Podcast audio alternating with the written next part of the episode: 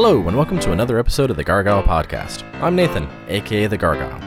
Continuing on with my coverage of the 2017 Chattanooga Film Festival, tonight's episode is about 24 by 36, a movie about movie posters. The CFF program description for 24 by 36, a movie about movie posters, was Among our most prized possessions in the CFF office is a limited edition poster of one of our all time favorite films, Repo Man.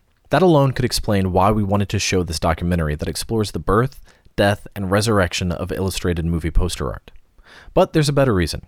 24 by 36 is as entertaining as it is informative, the hallmarks of any good documentary. Through interviews with a number of key art personalities from the last four decades, 24 by 36 aims to answer the question what happened to the illustrated movie poster? Where did it disappear to and why?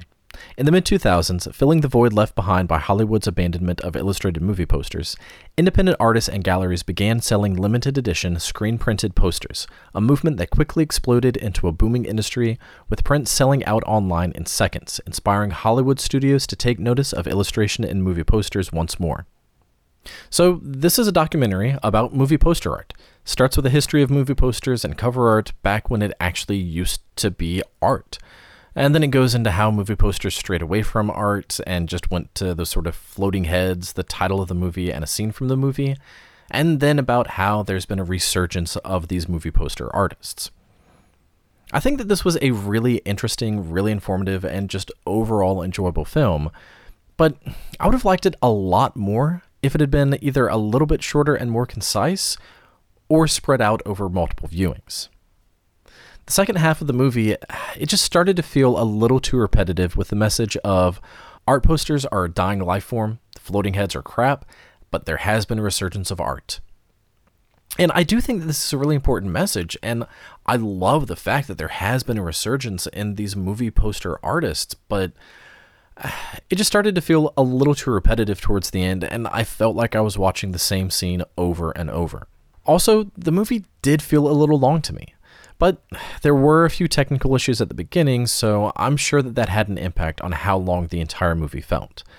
But skewed perception of the length of the movie aside, I kind of wish that the movie had either focused on the history of movie posters, with then just a bit about how terrible those floating heads are, and then ending with the resurgence of art, or I wish that it had started with just a bit of the history, then a little bit of those floating heads are being crap, and then the entire documentary being focused on this resurgence of art and movie poster artists.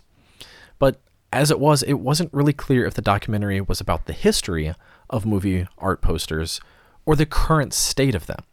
And I know it wasn't just about one or the other, it was about both, but uh, to me, that was the biggest shortcoming. I, I wish that it had either focused on the history or the current state to really give the depth of its information. But overall, I really did enjoy this movie. In fact, I think that if I were to say the biggest shortcoming of it was that it suffered from almost too much information. Now, there's nothing wrong with wanting to get through a lot of information, but there was just so much to be covered, and I'm sure that they only scratched the surface of how much information they actually wanted to include. I, I just don't think that a two hour documentary was enough to fully cover everything. I think that with as much information as was presented, and again, I'm sure there was plenty more that they wanted to include but weren't able to, I, I think that would have been better as a miniseries.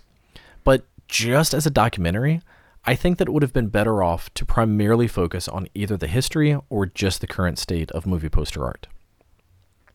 Personally, I would have enjoyed the film much more if it had just focused on one or the other, leaving me actually wanting more, leaving me wanting to do my own research and find out more about the history of movie art. Now, I, I definitely left the film wanting to own some of the posters and definitely wanting to support the artists, but I also left feeling as though my thirst for knowledge regarding the subject had been fairly satiated for the time being. And like the CFF program said, what makes for a really good documentary is being entertaining and informative. And I was entertained, and this was absolutely informative. But at a certain point, I started to feel like the informative outweighed the entertainment. Still really enjoyed it, just wished that it had been a little bit more concise. Uh, I should also note that while there wasn't really anything offensive that was shown, there were a few times that there was some swearing. So do be aware of that if you're thinking about watching it with anyone who is offended by swearing. So that's my quick take on 24 by 36. If you like art, if you like movies, if you like documentaries, if you like any of those things or all of those things, then you'll most likely enjoy this film.